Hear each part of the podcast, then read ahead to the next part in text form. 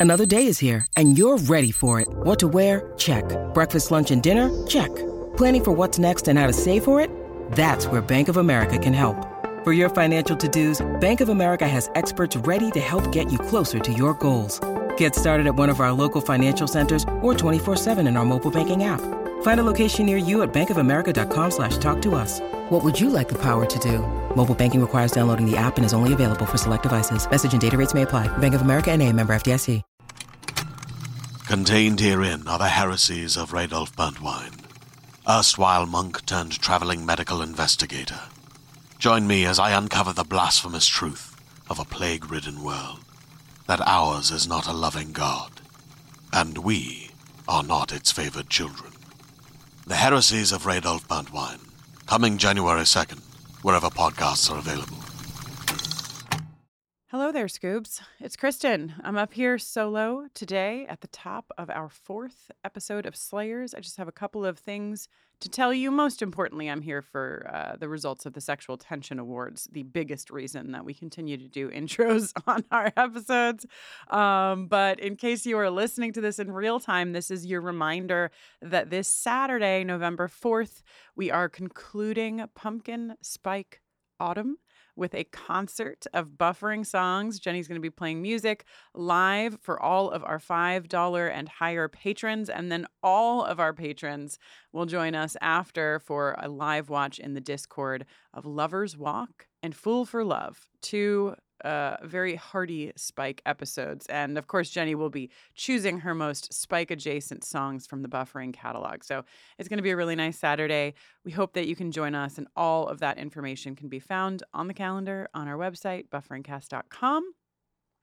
The other thing that you really should know about if you don't already is that if you live in Los Angeles, San Francisco, Portland, or Seattle, Jenny is coming to your cities uh, on respectively the 15th, the 16th, the 17th, and the 18th of November. You can find out all of the information you need to go and see her. Please go. She is wonderful to see live. Uh, and tell her I said hi. If you get to high five her, you know, just let her know I'm like missing her over here in New York. JennyOwenYoungs.com for all of the information you need for that. And last but certainly, certainly not least, let me tell you about the Sexual Tension Award winners uh, in episode three of Slayers. This is a given. This is a given. 3% of the vote in fourth place went to Miranda and Despair. 7% of the vote went to Drusilla and Being Hated. 9% of the vote, second place, Cordelia and Spike. And listen, no one was going to take it from them. 81% of the freaking vote to Giles and Olivia. You love to see it. We're going to start today's episode talking about Giles and Olivia. We are just all so excited. I'm reading one of the comments on Patreon. I screamed, I screeched when I heard Olivia. Uh, Giles, Olivia, your trophies are in the mail, and we're also going to send you a complimentary uh, tea to have while you look upon your trophies. All right, let's get into today's episode. Your Cordelia's dead. Yes. But it sounds like she had a very different role to play. She was a, a complex young woman with a, with a, a brave heart. When she found her focus, I think she surprised herself by becoming a smarter, far more capable, and much better person than anyone could have imagined, herself included. It really is a pleasure to meet you. Yes, the same.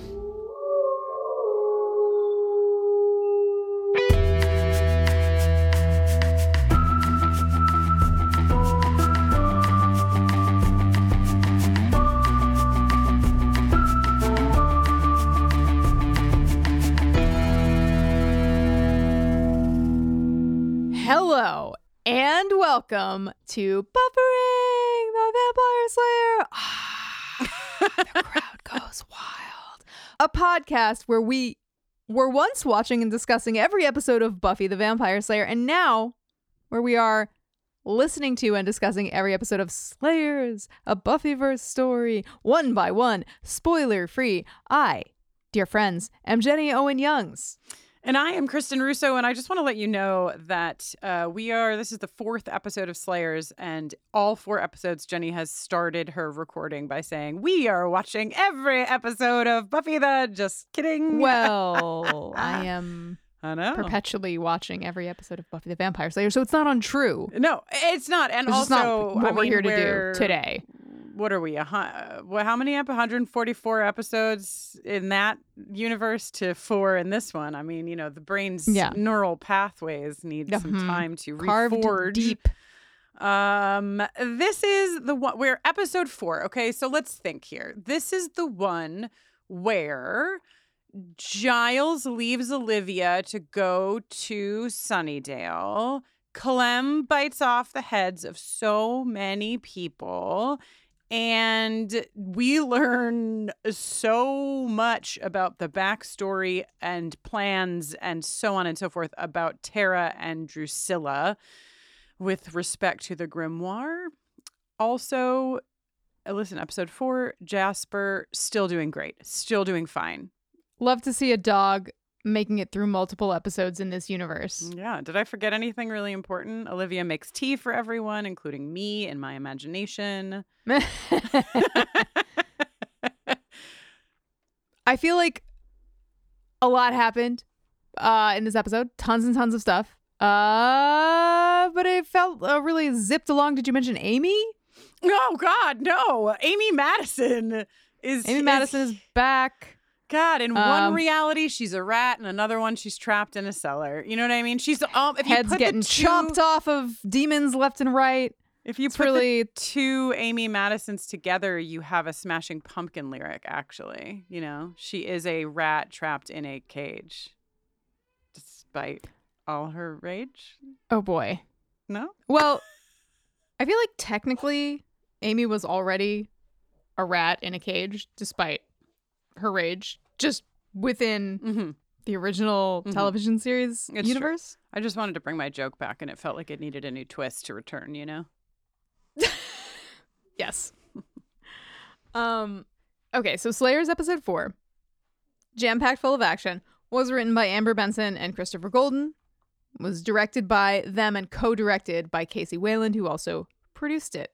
And it originally aired in a binge drop, October twelfth, twenty twenty three. Okay, so Jenny, big thoughts, big thoughts on this app. Having a blast. Yeah, you still you having a good time with this one? Yeah, I thought this was super fun, and I wasn't feeling like uh I wasn't like thinking about it while it was happening. You know what I mean? I feel like in, in episode three, I was like, there was just a lot to keep track of in a way that felt like a Mhm. little bit like my brain was couldn't just be in the story, but Mhm. rather was like doing that and also like kind of keeping tabulations on the side. Yeah, yeah.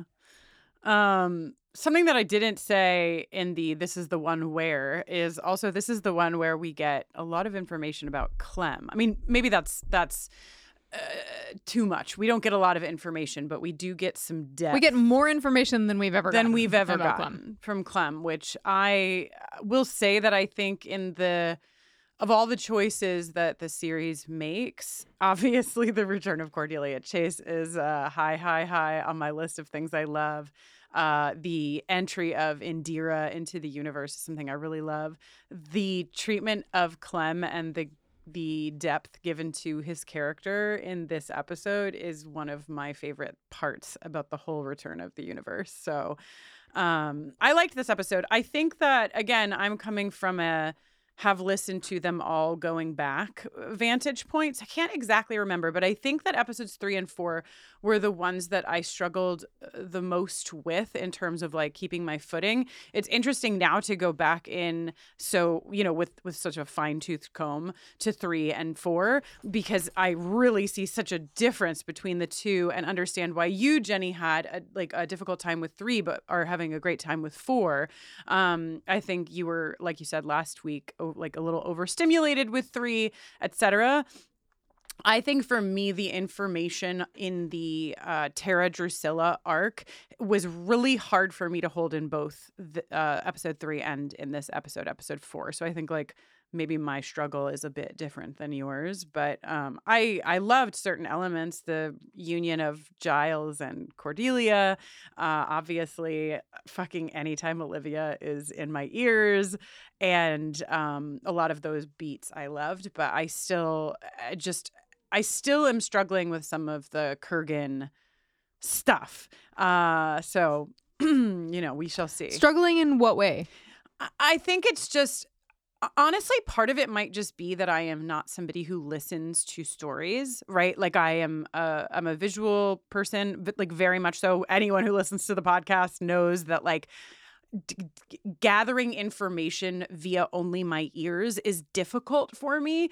And so the Kurgan stuff, when I read it on the page as I'm mm-hmm. listening, I really, really love it. But when I like was just listening, I was very overwhelmed with the detail of that lore because I think because all of the other lore in the series is lore that I'm at least kind of familiar with, right? Like I know Spike, I know Clem, I know their stories, I know Cordelia original flavor, I know like I have something, but the Kurgan stuff is all brand new, and so I think that's a part of it, and then I think the other part of it is also that I'm finding a little bit of conflict between the need of the alternate universe, right? It's like we know that Cordelia and Anya are trying to save their world. So that seems real clear to me, right? That's their intention. But the conflict between Drew and Tara is something that I struggle a little bit with because it feels like what Tara is working on. This spell is the the top of the heap, right? Like why does it matter? The Anya and Cordelia of it all. Why does that matter to Drusilla? And and like I want to say that it like I could lay on that it matters to Drusilla because she's jealous of Anya and just wants Tara to prove her love to her by killing Anya. But apart from that, it's like they're not even in the like Tara is saying in this episode, right? They're not here. Like, let me use this moment of peace to perfect this spell that is so much more massive than simply offing Cordelia and and uh, Anya. So there's a conflict there for me too. The assumption I'm making as you say that stuff, and you have advanced knowledge that I don't have because I haven't listened ahead of this episode. But I mean, the only way that that could make sense, I think, super intuitively, is if like Cordelia and Anya killed Spike. Right. Right, like Drusilla's revenge. Drusilla's revenge Right. is higher than. Okay, yeah, yeah, I guess, and it's and I'm I'm also trying to put myself in the headspace of where I was when I first listened, so I might be oversaucing my feelings from those first listens because I'm so much deeper in now, even in again just the way that we listen to these episodes when we take notes on them. But, um, but yeah, are you ready? Are you ready to jump in? Are you ready to go beat by beat here? I am ready. Do you think, Jenny, that Spike's poetry is better than it it was as William the Bloody? There's that we know we know William the Bloody's poetry. Uh, effulgent, I believe, is the word that will summon Spike's. Uh, sorry, William's poetry. But he uh, says a little. He gives us a little snippet of his poetry in this intro. Lie in the grass, staring up at the stars, like looking at my heart and seeing the scars. You're a musician, you're a lyricist. What do you think of this? Do you think this is elevated from the days of William? This is definitely light years ahead of William the Bloody, in my opinion. Great. I just deferred to you. I have my own brain, I swear. I mean, yeah, it is. It is highly subjective, of course. I liked this better. I think he's improved. I think he's improved his technique. Uh, perhaps he could get Cecily now if he still wanted her. Yeah, I mean, the thing is that, like, you know, when you rhyme bulge in it with effulgent, um, you can just he- sort of hear the trying. But when you rhyme stars with scars, you're like, nice, Yeah. feels great. So, all right. So, backstory: we know we know what just happened. Anyanka's on her way to London to tear shit up. Um, Clem bit off Miranda's head, and here we go back to fair weather books, the clinking of teacups, and the dulcet sounds of Olivia. Kristin, have you ever watched uh any slow TV? What does that mean? So probably okay, no. like for example, um the first slow TV program I ever saw was a like 20 hour train ride uh through Europe. Um it's basically like a camera is mounted at the front of the train mm-hmm. and it's just 20 hours of a train slowly careening Mm. through the European countryside, occasionally stopping at a train station, but mostly just like, you know, moving through forests and alongside lakes and just goes on for 20 hours. Well, Jenny, um, I didn't know that I had watched slow TV, but I once did watch. Well, I've, I think I've watched it in two different ways. Um, I have watched the Yuletide um, Fire.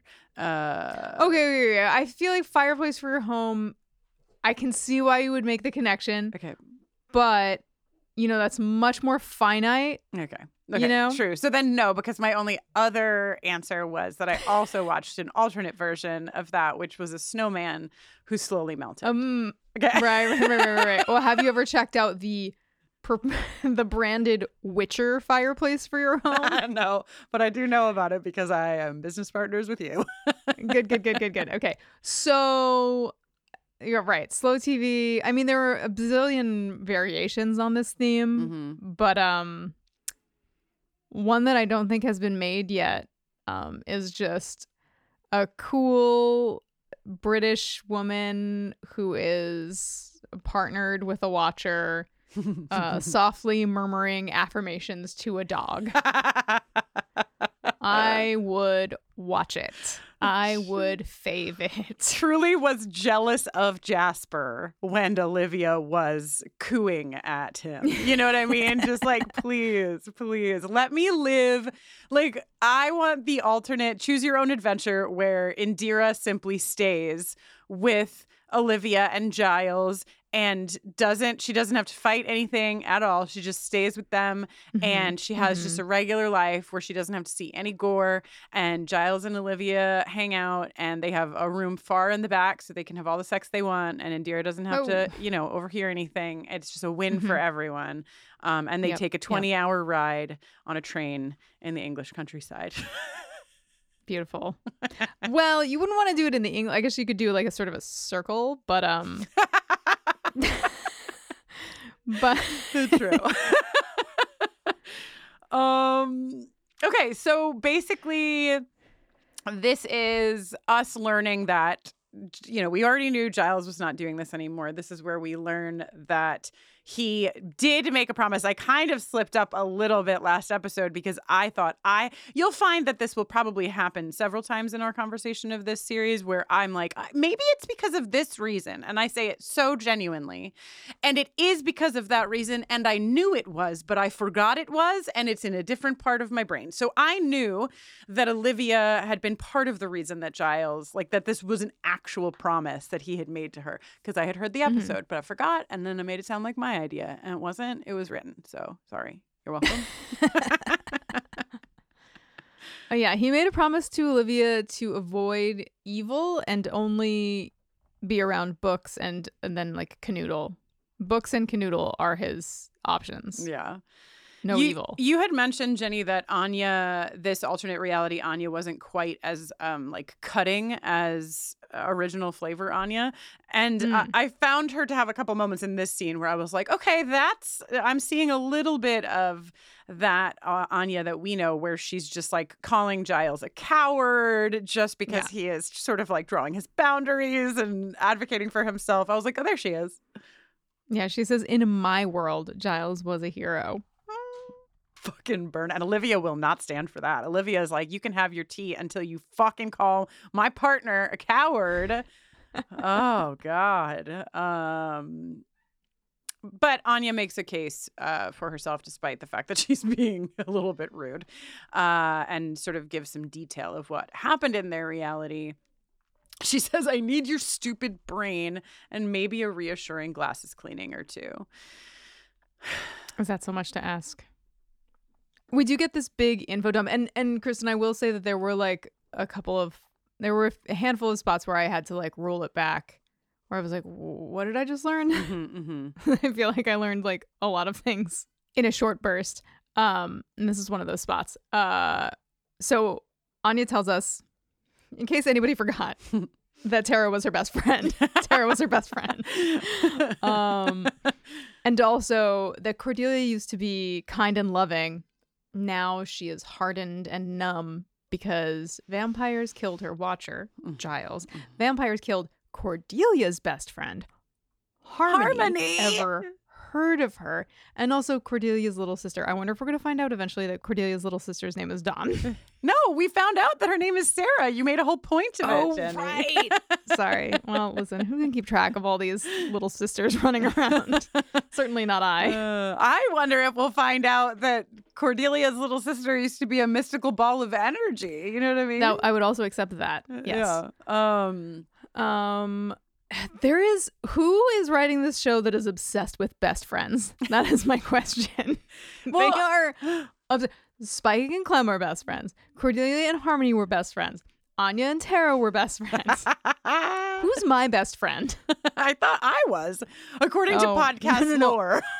According to po- podcast lore, I'm your best friend. Yes, you're but- my my good friend. No, no, uh uh At the end of Buffering the Vampire Slayer, you said I was your best friend too. I can roll back that tape. Remember saying that, um, but that could have been alternate universe, Jenny. Shit. Um, okay. So speaking of alternate reality shit, although I guess technically, so something that was a little bit confusing to me too, it's not confusing. It's just my brain was like, okay, wait, so there's a passageway and that's not a different reality. That's just a quick way of getting from California yeah, that's just England. a shortcut. a shortcut, not to be confused with reality jumping. Um, Anyanka rolls in. Um, I would love to play the little clip at the end of this scene because I think that Emma Caulfield, as we have said many times before, is simply nailing it. Anyanka! Perfect. My funhouse mirror reflection come to life. I remember you, Giles. You with your constant head trauma. I always thought one more bang on the skull would be the end of you. It's going to be fun to find out. Great work, Emma. This is fun. Mhm. She's having a good time. She is actually having, um, I think, a great time. You make a good point, Jenny, in that Anya, we know Anyanka is like simply not having a good time because she cannot take pleasure from her job now that she doesn't live in a human body. So I love that. Like, Look, we've sh- all been there. Yeah. And so, you know what? If she has to make her fun by zipping along and making other people's lives miserable for a moment, you know, more power to you, Anyanka. Uh, we sort of zipped past Olivia giving her blessing to uh, Giles, helping Yeah. these gals out. Uh, she clarifies that she extracted Giles's uh, "no more evil" and stuff promise because the world had like a bazillion slayers. Um, yeah. but she shrewdly observes that uh, Anya and Cordelia's world seems to be fairly understaffed. yeah. Uh, and and in a uh in a move that I think we can all relate to, she, in order to reward herself for letting Giles go fight evil, she makes a date with some fancy donuts. Fuck Must yeah. be nice. This is the kind of relationship vibe that I have, like uh, where Olivia is looking not necessarily for Giles to do like do only one thing and ever one thing, but simply that Giles is making an effort to the prom. Like I love that Olivia is like, listen, thank you for saying you won't go and for making such an effort to like withhold this promise. And because of that, like some a lot of times I feel like that's all I need. I'm like, I have seen your effort. I feel loved and cared for, and therefore go. Just just do do the thing. I'll go have a donut. Mhm, you mhm, know. mhm. A plus. Um. All right. So next scene, we are inside of Clem's 1970 Dodge Dart. He says only 42 were made in this color, magenta. I tried to get my Mona Lisa Vito energy rolling and find out if this were true. I could not confirm it, but I did get a good look at the 1970 Dodge Dart, and it is so all we can do here is hear it sputtering. But I would like to say, in Clem's defense, this is a sexy little fucking car. Yeah, I don't I don't know why they're so down on his cars. Me either. I mean, I guess it's like rusty and, you know, it's not really working properly, but like I would like a 1970 Dodge Dart. If I, you know, in the beginning of uh, Buffering the Vampire Slayer, we asked folks um, if they knew where to get a green mug like Giles's, and we received many in the mail. And so, like, if anyone wants. If anyone wants to send us 1970 Dodge Darts, please. That would be welcome. Thank you. so we find out in passing that Clem is either much older or much younger than 150. yeah. Uh, shortly before five Penthos demons roll up on this gas station where they are refueling, looking for revenge for the murder of Miranda. Um, I really like leech as an insult for vampires. Mm, you backstabbing leech. Nice. Mm-hmm. Mm-hmm, mm-hmm. And I like that one of the uh, vengeance seeking demons is uh, the betrothed of Miranda. I love a good scorned lover, you know? So happy to see that written in. Well, um, I think for the lover to be scorned, Miranda would have have to have had to do the scorning. Oh, okay, okay, okay. What? Yeah, a uh, what would so, you say? A widow, widow, a widowed lover, a bewidowed lover. Mm-hmm, be widowed for sure. Uh, so the fight starts, and we go back to the Anyanka exchange. Jenny, this is my shit, okay? This kind of energy in this bookshop is what I love the Buffy verse for. Anyanka is about to murder them all. Giles gets a call. He picks it up. He says, Do you mind if I take this? Anyanka is like, Sure. And then when he does actually take the call, she's like, Is this dude for fucking real? I love it. I'm I'm sensing a strong somebody making this show works in a bookstore energy. yeah, totally. Um, this person is called. Do you know what this person is calling about? I do. Well, I don't know which which book though. I thought I should ask you, Jenny, which book 2013 R.R. Martin is uh like what what book had not come out yet at this point. Yeah, Kristin, A Dance with Dragons, the fifth book in a seven book series, came out in 2011. Um, and it was we've we've all been waiting for The Winds of Winter, the sixth book, to come out um since for over a decade. so this for over 10 years. So this joke is actually really funny like if you understand the fact that this person calling in 2013 is still waiting in 2023. This is an, a top shelf joke in yeah. my opinion. yeah, yeah, I I got to keep help, help me keep remembering that it's 2013. Somebody in the Discord pointed out as we were wondering uh what generation Indira would be a member of, and we were like, oh, doing some very cool math, saying, according to today, uh, Indira would be Generation Alpha, but but no, right, but of no, course. she's she's fucking... she's Gen Z. She's um, is she Gen Z? She's oh yeah yeah because we were like twenty three. She's sixteen in twenty thirteen. In twenty thirteen, where does a millennial cutoff happen? This is what the podcast is made for, right? Uh, Born between 1981 and 1996. 96. Okay, so yeah. Oh, but she's right. She's a cusper. I'll tell you what. She's got she's mm. got a hmm. little millennial. She's kind of like You're us. She's elder. She's, she's, she's an elder geriatric Gen Z. she's an elder Gen Z. Yeah, exactly. It's just like us, uh, uh, elder millennials. Um, okay. So, what else happens here? Uh, we're still waiting on the next Game of Thrones book, and uh, Anya sets Anyanka on fire. Giles would really love if Anyanka was not around, but simply this is not the way in his bookshop. He immediately uses a fire no. extinguisher to put out the fire. Books are entirely too flammable for uh Giles said immolation watch. Yeah, exactly. Exactly. Um Indira, uh, Indira sh- jumps into the fight. And th- okay, this is a thing. So Indira jumps into the fight, and Anyanka says, Let's see how brave you are when you're vomiting a thousand toads. And I feel like this and the turn your genitals into a sack of maggots mm-hmm. are both are two things that to me feel like so close to what Vengeance Demon Anya Anyanka that we know and love would say, but just like not quite. It's just not quite vengeancey enough. It's like too. There's something missing. Mm. Kristin can see me sort of like moving my hand as though I'm perhaps I have those like two balls that excuse me Yeah. for saying so uh, that you buy at like Spencer Gifts and then you like kind of rotate them in your hand. I never, I Uh, never. This is a family show. I never made the gif of what you did with your pointer finger the other day in a recording. So what I should do is dig back through the vault and put the you moving two balls around in your in the cup of your hand with you moving your pointer finger up and down for uh just a real tasty November treat for everyone. Tis the season.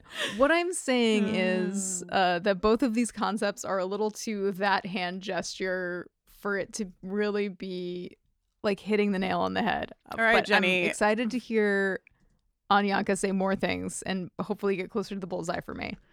Uh, Jenny, challenge by next episode. Can you write something that you would feel vengeance was vengeancey enough? Yes. The thing about this specific thing, right, Mm-hmm. is that uh, Anyanka's whole thing is about um, wronged women, right? yeah.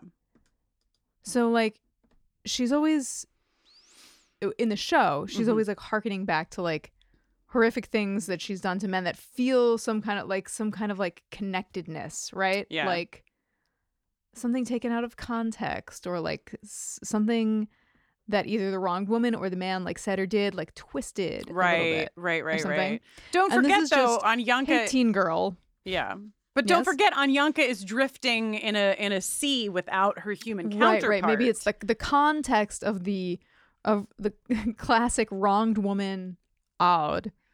Um, without that sort of like human context, Anyanka is just like She's more of a wild card. Um, speaking of being a wild card, she says, "I've got the taste of your magic, Anya. We're connected, you and I." Um, guys. it's like how many times have you gotten um a message on Hinge that said that? that feeling where you have the taste of her magic. Um okay, so they make they get to the trapdoor, they go through the trapdoor, they bolt the hatch, and then they decide to get rid of the passageway. Listen, Anyanka can poof herself fucking anywhere, so I don't actually think that this matters, but take all precautions, everyone. Take all precautions. I, it just feels like maybe their efforts would be better spent elsewhere. Yeah, yeah. Um, like turning her back into the statue again. You know what I mean? Just leave her in a statue form. Yeah, she was great as a statue. She's so good as a statue. And Clem is nowhere near England. So, Yeah, um, okay. So, Jenny, something happens in this moment, and it is my favorite thing in the episode. It is Giles trying to make a phone call to tell Olivia that he's okay. The choice to have Giles take this long hitting the buttons of the phone is by far my it's boop boop boop boop Listen, the man, boop. it's 2013. He's I- working with a flip phone, Yeah. clearly. clearly clearly I love it. um he calls Olivia to tell her that they were attacked. She's really fucking worried, of course she is. Um but you know, he says he's going to stay safe and everything's going to be okay. Uh, okay, so then Giles has this exchange with Anya where he's saying like he wants to be so mad at her, but he can't be. But like she never should have dragged him into this, though. If their situations were reversed, he might have done the same thing. So he's gonna help them open a portal back to Anya's world. Uh, yeah, and they're looking for a book called The Compass of the Hidden Sea, which we'll learn later helps you navigate between realms. Where was this book in seasons one to seven of Buffy the Vampire Slayer? Because we could have used it then. You know what I mean? We, there was a lot of different. espe- You know what? Honestly, where was this book in Angel, the television series? That's what we really needed it Yeah. then. Uh, Maybe George R. R. Martin wrote it and it came out in 2012, and that was one of the things that delayed him. the Winds of Winter. okay, so we go to Dru's dungeon, not to be confused with Drusilla's playground. And who is here down in the dungeon? Jenny. but our own Amy Madison. It's Amy Madison, um, being played by a new actress. Yes, this is Jessica Gardner.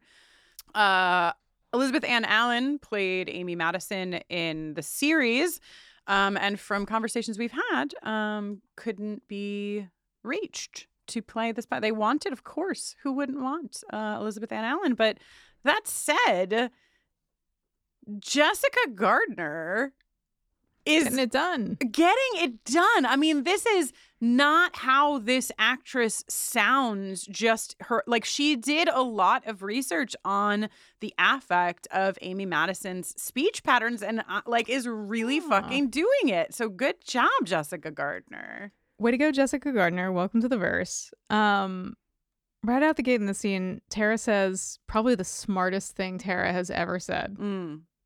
which is that it only takes one day of stupid to ruin your life. Tara. Tara. Amy is trying so hard to explain to Tara that, like, this is a ridiculous plan and she needs to cut it out. Um, we learned something really important, which is that Ethan Rayne is still alive in this universe, which is great to hear, but they have basically taken all of the magic away from Ethan and they're doing this is what we learn Tara is doing with the witches down in the dungeon. She is taking their magic after she's drained by the grimoire and then as a mercy letting them out into the world but they are empty and vacant of all of the things that made them them this is an interesting choice because knowing what we know of Tara and what happened to Tara in season five, the glory of it all, right? Like Glory was like sucking the life Mhm, out of mhm. folks and then letting them walk around. Um, Glory certainly wasn't doing that with any form of mercy in her mind. Um, but it is interesting to be written in given what we know of Tara from our reality. It also just makes no sense to me how you could ever think that this would be merciful. Yeah, I feel like one of the things that I like do have some questions about is sort of like, what's up with Tara?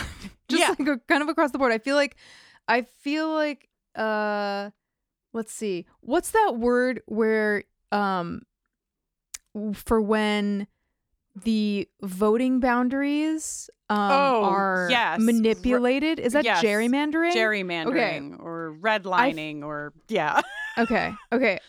Tara's feeling slightly redlined to me. I feel like there are places where she's like clearly pointed in one direction and then some places where she feels like less hmm sure of like what she's about and it's and then sometimes she has the sort of like interior Tara 1.0 kind of surfacing but like even when that's not happening Tara 2.0 seems to sort of like not 100% know what she wants Totally. And I think that that analogy kind of, or whatever it is, works for what the character of Tara is doing as well in this moment of like drawing. Because what I, when I said like, I don't think it's merciful, what I mean is, how can you call something merciful when you are literally harming someone, right? Like, not that I don't, like, not that I don't think it's merciful to keep them alive. I don't think she should be killing them. I don't think she should be taking their magic from them. Like, it's, it's, you're really skating around some stuff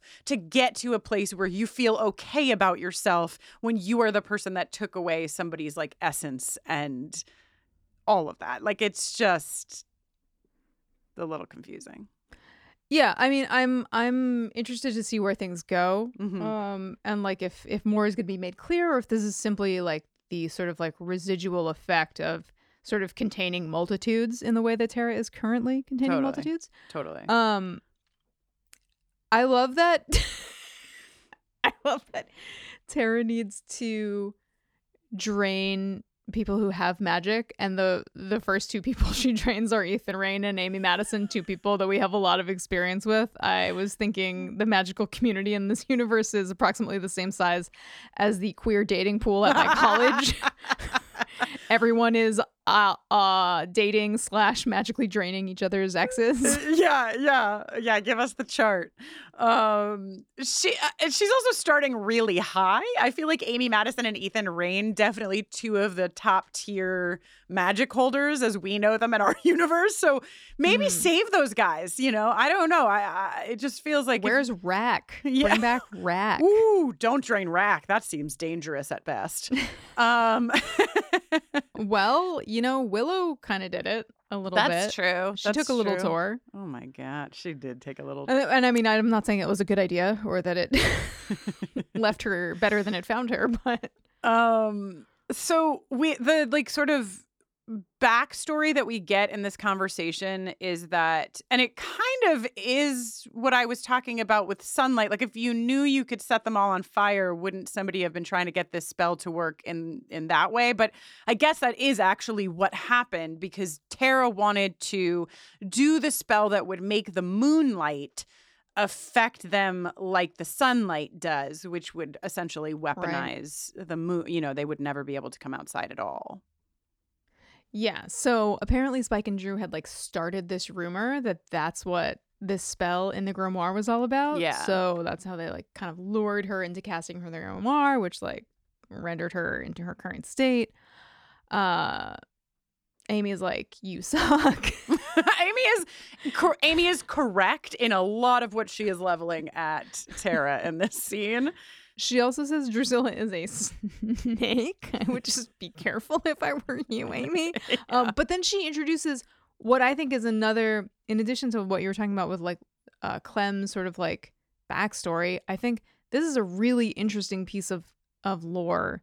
Uh, it, you know, I think it's like really touchy to like add lore or build out on an existing property that is like so loved and um, held Yeah. in such high esteem. But I think the idea that Andre Kurgan had a theory Yeah. that vampires were evil because they live in the darkness and fear the sun. Like that there's something about their sort of like physical requirements for continued existence that have like turned them towards evil and that like the sunlight spell could change that. I, I think that is like so interesting. Even if even if as Amy Amy goes on to say uh Tara's a fool. Uh and that uh that's not how it's going to work. Um, yeah, no, new society I- shall not form. I agree. I agree. I think this is really interesting, right? And I'm just gonna uh, l- let me just say exactly what Tara says here.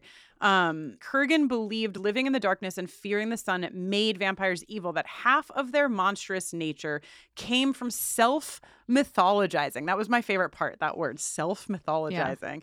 Um, the sunlight Spike, table of one. yeah. the sunlight spell would change that.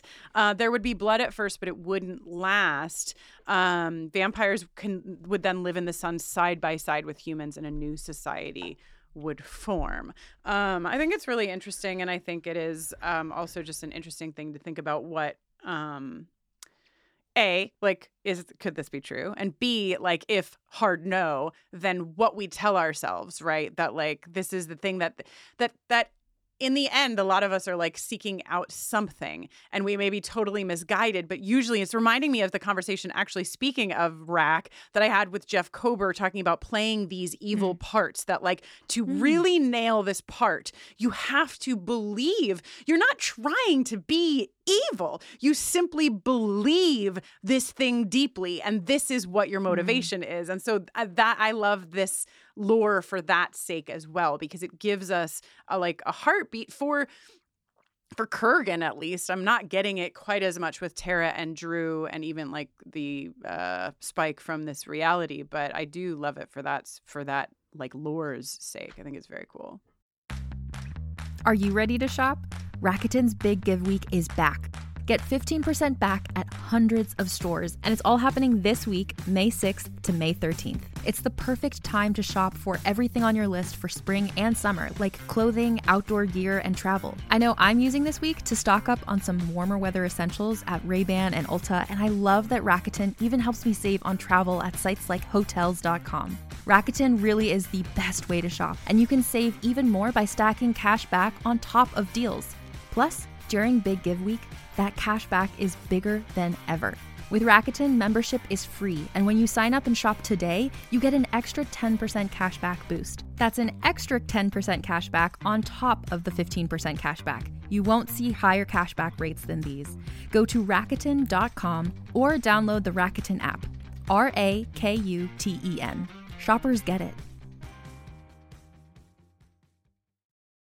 Hey there, this is Justin Bartha. I made a funny new podcast, King of the Egg Cream. It has the greatest cast in the history of podcasts with actors like Lewis Black. I'm torn by my feelings for two women. Bobby Cannavale. You can eat it, or if someone hits you, you can put it on your cut. Melanie Lynskey. I wonder what these marvelous things are that look just like boiled chicken feet. Jason Ritter. I can break things and pick locks and kill people. Michael Stuhlbarg. The whole point is to inspire people that they should make themselves better. Ari Graynor. No, don't whet its appetite. What are you, an idiot? Me, Justin Bartha. That's not just any egg cream, that's a Lemke's special. And all narrated by the hilarious Richard Kind. This is the story of Harry Dalowitz and how he rose from nothing to become New York's King of the Egg Cream. So if you like funny true stories, come listen to King of the Egg Cream, available wherever you get your podcasts. Amy's like, You're a dumbass. yeah. and this is where I start to notice, actively notice, and realize that throughout the scene, Amy's chains have been jingling. Oh, Amy. They are jingling and jangling. Um, Tara talks about how she and Dru find a balance between them of like what they want and like what their goals are and stuff. Mm-hmm. I just want to say that the relationship between Tara and Drusilla just seems like very out of whack and like it just doesn't seem it just seems like maybe they could benefit from some couples therapy. Yeah, there's a lot of lying happening. Um, but lying, honestly, a lot of sneaking up. Uh, Drusilla This and that. loves to sneak up, but honestly, she has reason to. I actually am really Team Dru. Um, between these two, I'm really Team Dru. I think Tara is uh, keeping the literal core of herself from her partner, and that is not fair. Drusilla has this amazing line later where she says, "Like, there's a little girl inside of me, uh, like that is very that got very scared that you left," and I was like, "Oh." Dru, hmm, like just Drusilla. talking. Drusilla is a lot of things, but Drusilla in this universe as well, like has the capacity to, I think, express herself very clearly in moments. And like, hmm. I think that Drusilla is showing up for Tara at this point. Um, everything I've seen, Drusilla is sh- showing up for Tara. She's annoyed with some things about Tara. She wants to see Tara show up for her, like she feels like she's showing up for Tara. And so, Team Dru, Kristin, Kristin mm-hmm. Noeline, Team Dru. Mm-hmm. Mm-hmm. Mm-hmm. So Tara um, puts Amy through a lot of horrible pain simply because she's annoyed, which is very uncool. Uh, the script here telling us what we've said. I know Jenny, you just want to say noir uh, probably at least one time, but the script is, uh, you know, the sound effects call for the crackle of magic, and then Amy is screaming again. Period. Hideous. Period. The sound effects are calling for dark shit. Okay, so um, we get that. And then we zip back over to the gas station. We do. Um, Sp- Spike letting the Penthos demons know that Clem is actually responsible for killing Miranda. Uh, Cordelia's like, "What are you doing?" Clem is like, "No." Turns out, Turns out. Clem, a bottomless well of sorrow and despair, in pain all the time, every second of every day.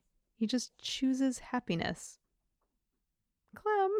Clem, uh, this is a lot. Um, he also does. I mean, I think you were right, Jenny, when you talked about the puffer, or when you talked about like what we saw from the uh, potentials, uh, Mm. like from the back, because we learned that Clem is blown up in this scene like a puffer fish, using like all of those folds of his skin.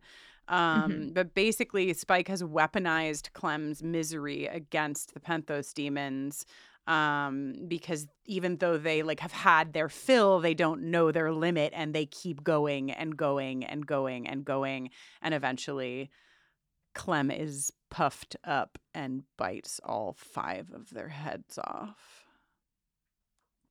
the wet he actually bites all five of their heads off. oh maybe well we hear him bite, bite what two and then the rest what run away Yeah. The sound effects. Wet, bone breaking chomp as Clem bites the demon's head off. Nasty. Yes, keep me away from bone breaking chomps that are wet, please. Okay. Um, All right. Kristin, Mm. you know that you know that feeling Mm. when you're just trying to talk to your monkey, but then your vampirous lover rolls up and you're like, You were spying. And she's like, I was admiring. Oh and my then you God. make some makeout sounds directly into a microphone. Yeah, I do know that. And then Jenny is like, This is none of my business. Um, Amy has gotten into Tara's head in some way because the thing that Tara wants to say to Dru the minute she sees her is actually we should probably kill them now. Like I don't know, I uh, like I just feel like that would be really satisfying for me. So Yeah. Tara's feeling conflicted. Um, yeah. eh, To your point, Jenny, stop talking to this monkey. Okay, just stop it. Drusilla, it, just actually stop lying. But if you're not going to stop lying, then stop saying all of your lies out loud to a monkey while Drusilla is skulking about. uh more exchanging this is i already kind of talked about this at the top there's like more exchange here about like but anya and cordelia but the sunlight spell but anya and cordelia okay I like that Tara is like Spike is dead and Drusilla is like, well, he can't help it. he can't help it. Do you think I, I I had like a real thinky moment in this uh Spike wanting a global vampire kingdom. I just it doesn't feel like Spike to me. That feels like Angelus. Angelus would want a global vampire kingdom.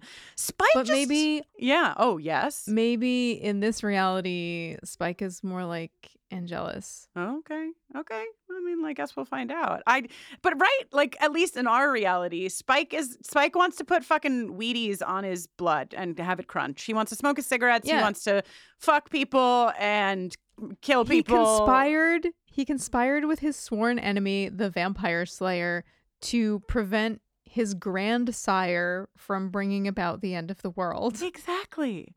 Spike does it. Spike wants his bloomin' onions. Okay, he doesn't want to Spike fucking. wants his Morley cigarettes. yeah. So Spike wants a six pack. Let's learn more, I suppose, as the series goes on. But I'm Mm-hmm. very curious about alternate reality Spike and how he would want this. There's no there's no reality in which I can believe that Drusilla would wear a grass skirt. A thousand percent. One thousand percent. Going after her crown in Copenhagen? Correct. Wearing a grass skirt in the South grass Pacific? skirt in the sun? No. On a beach? No, absolutely not. Anyway, You know what she wants the most? what? Killing Cordelia and Anya. Yeah, she does. The only does. thing she wants more than uh, lying on a beach with Tara, wearing a grass skirt and then swimming naked, is killing Cordelia and Anya. She Why does. can't she have it? All right. Giles would like to sometimes be a strong, supple young woman. and one of those him? moments is in the next scene at the magic box.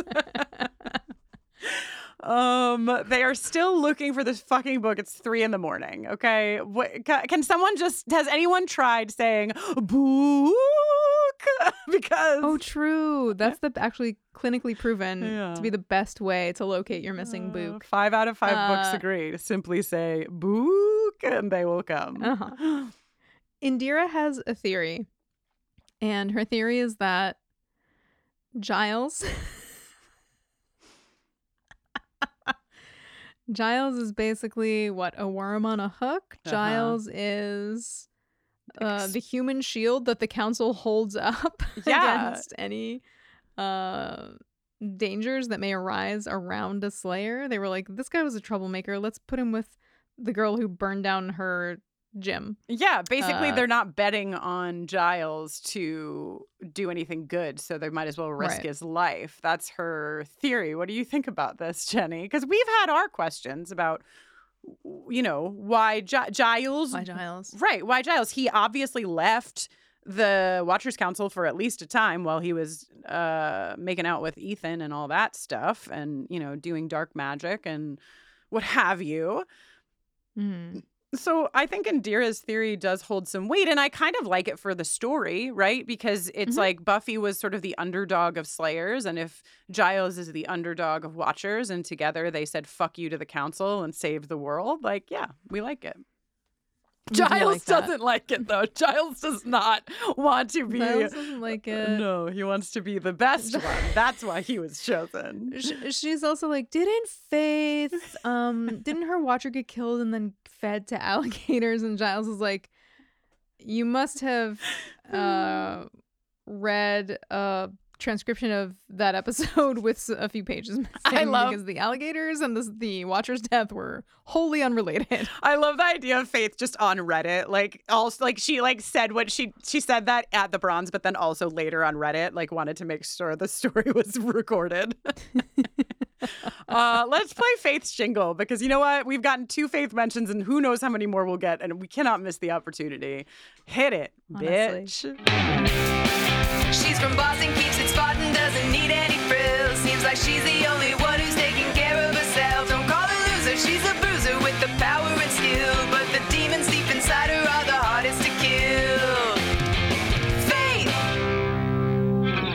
This is sweet though. Indira, like ultimately, after she theorizes and theorizes, is working her way to tell Giles that she just wants him to know that she'll be his backup. Since like no, the council wasn't going to give him backup, she'll be his backup, and it's very sweet. Indira is very nice, actually, to I like everyone. Indira. Yeah.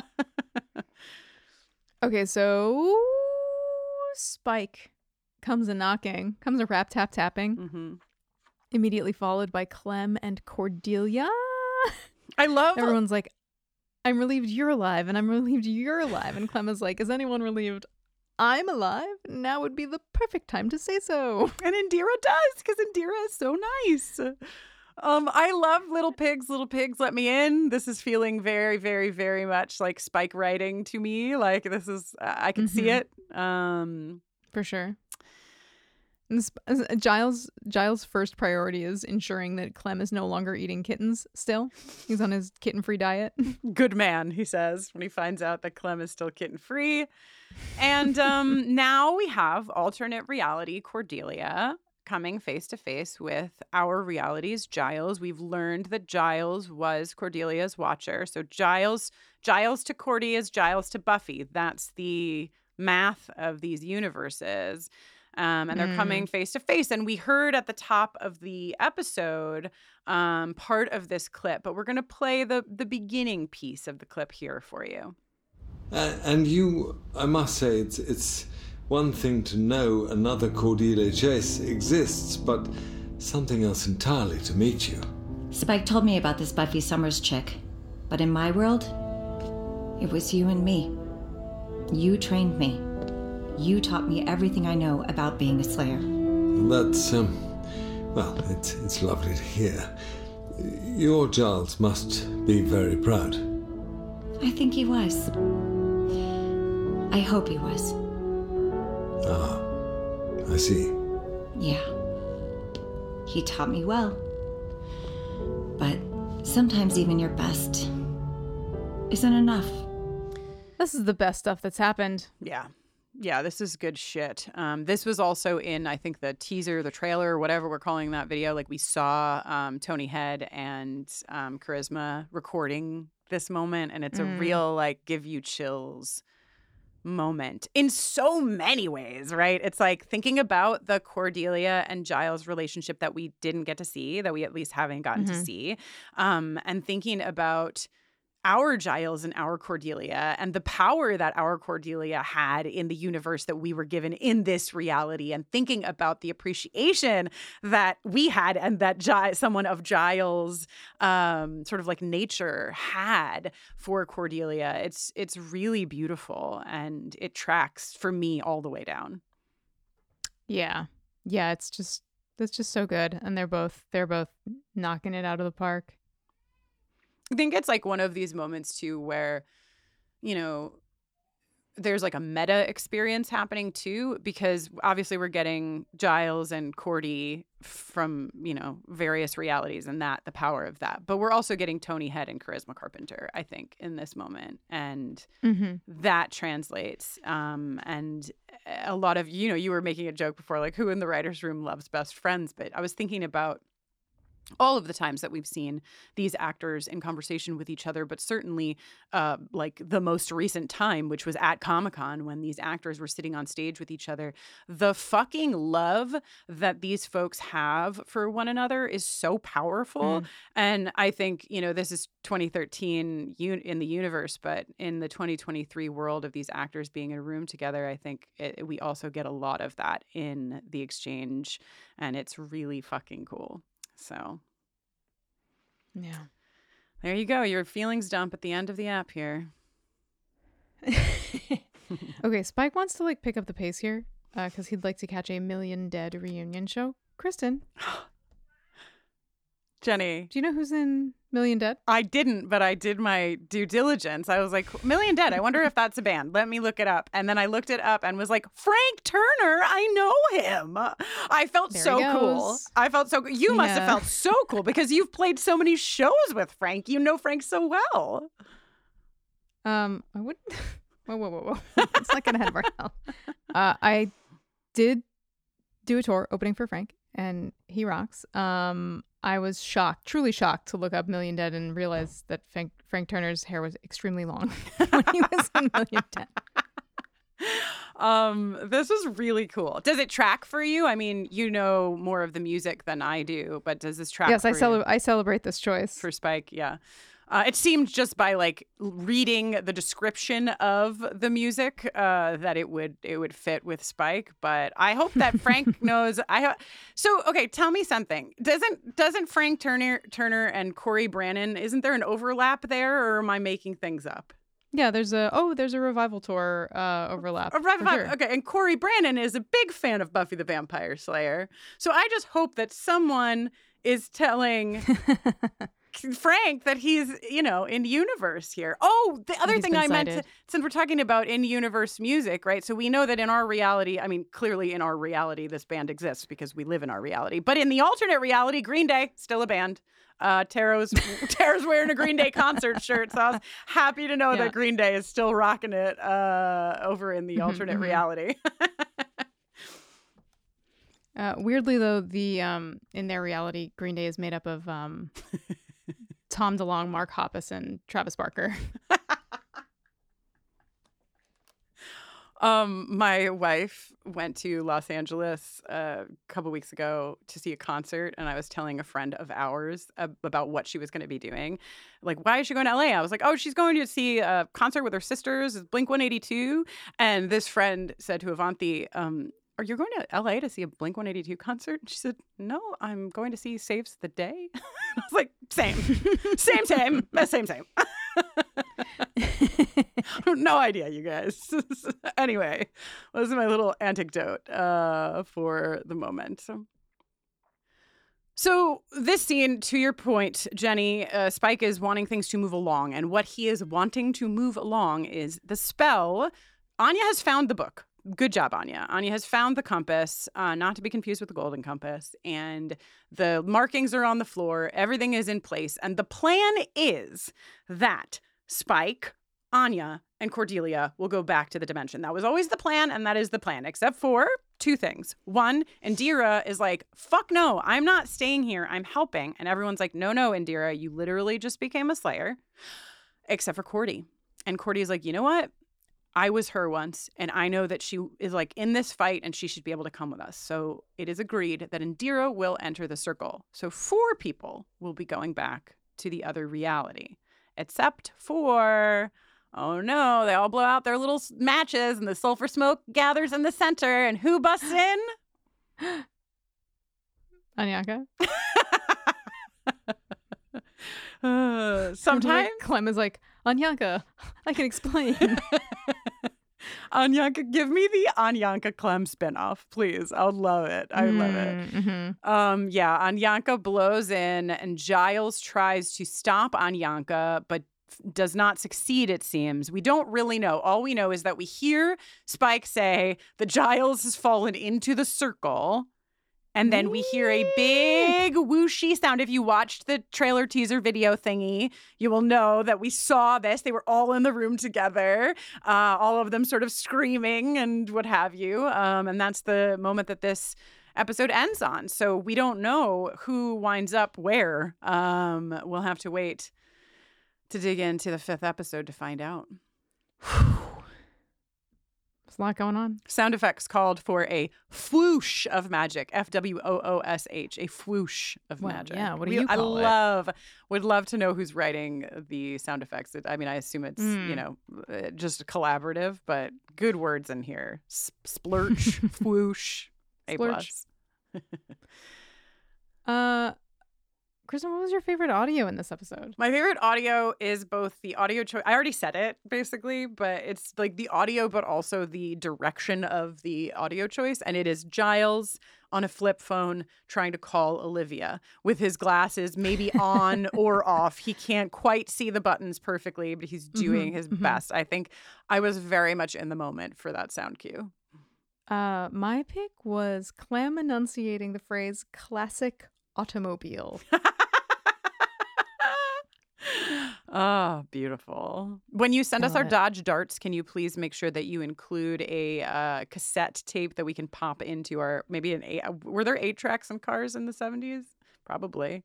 Uh, Seems right. Just send us the way to play that clip inside of our new Dodge Darts, and by new I mean vintage, Old. Old. Yeah. well, I guess there's only one thing left to do. Speaking of putting an eight track in a player. hey, if you're not going to transition, I will. You know what I mean? Sexual attention award. Well, here we are again. Again. I can't believe it. We're back. they said it couldn't be done, but we did it, and now here we are. Back in the Sexual Tension Awards. For this episode, we've got four pairings, four possible selections uh, for you to consider today. In slot number one, we've got a famished gang of penthos demons and Clem's bottomless well of sorrow and despair. Oh, poor Clem. Poor, Poor Clem, but Clem. mm, Do you think the desire Penthos- burns bright in this one. When the Penthos demons eat your despair, does it go away? Because like maybe I don't know. Like maybe this is helpful for Clem.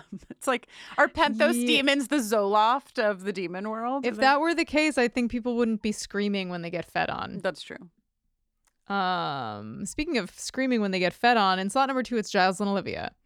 hot, hot, hot, as hot as the tea they sip upon. Mm. yeah, nothing says sexy, sexy time like sipping a hot cup of tea. hey, don't yuck my yum, baby. You know what I mean? okay, okay, okay.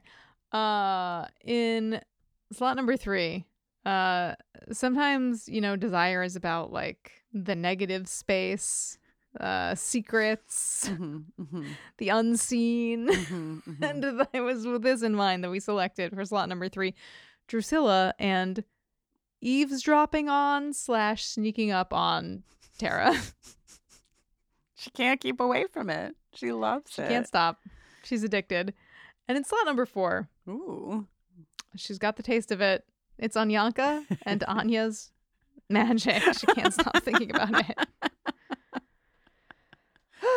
so, please, please, please, please, please, please, please, we need your delicious, succulent votes.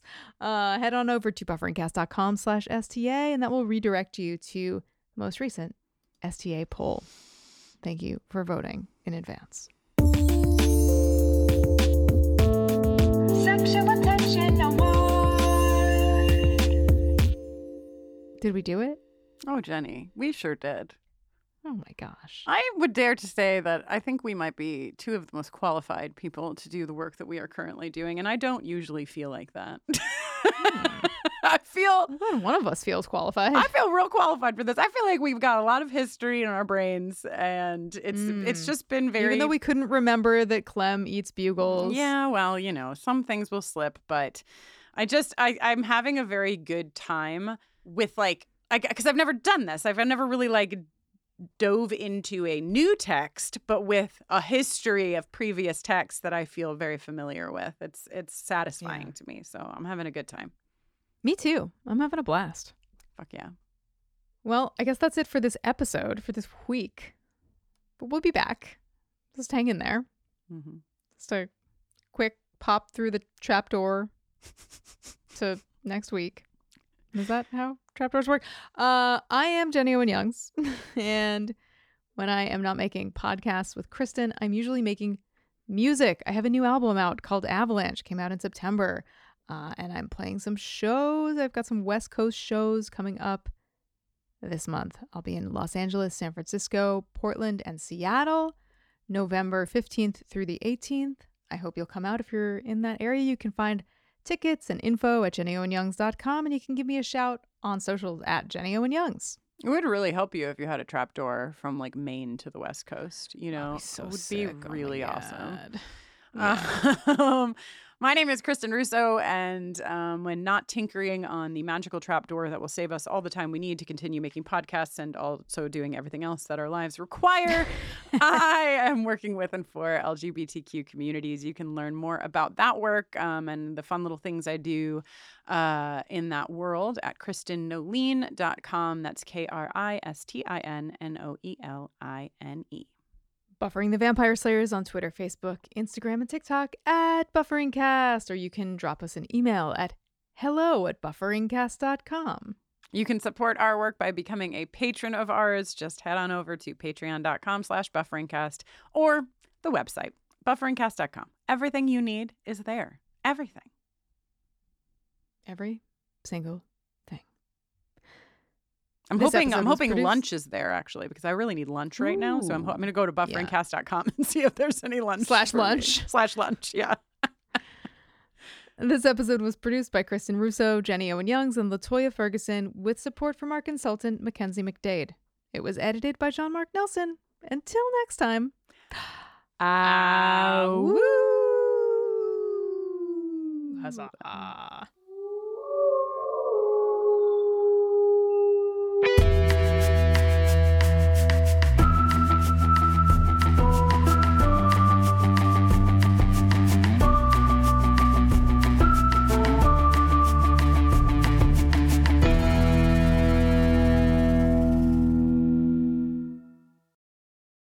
We have to try to find ways to find peace and art and love and connection in the midst of the chaos of life. So that's life writing. I am so excited to have comic and Daily Show correspondent Roy Wood Jr. Well, hello. That joke was birthed from my trip to the African American Smithsonian in DC, which that was the first time I saw something where, all right, on this floor, it's nothing but good news.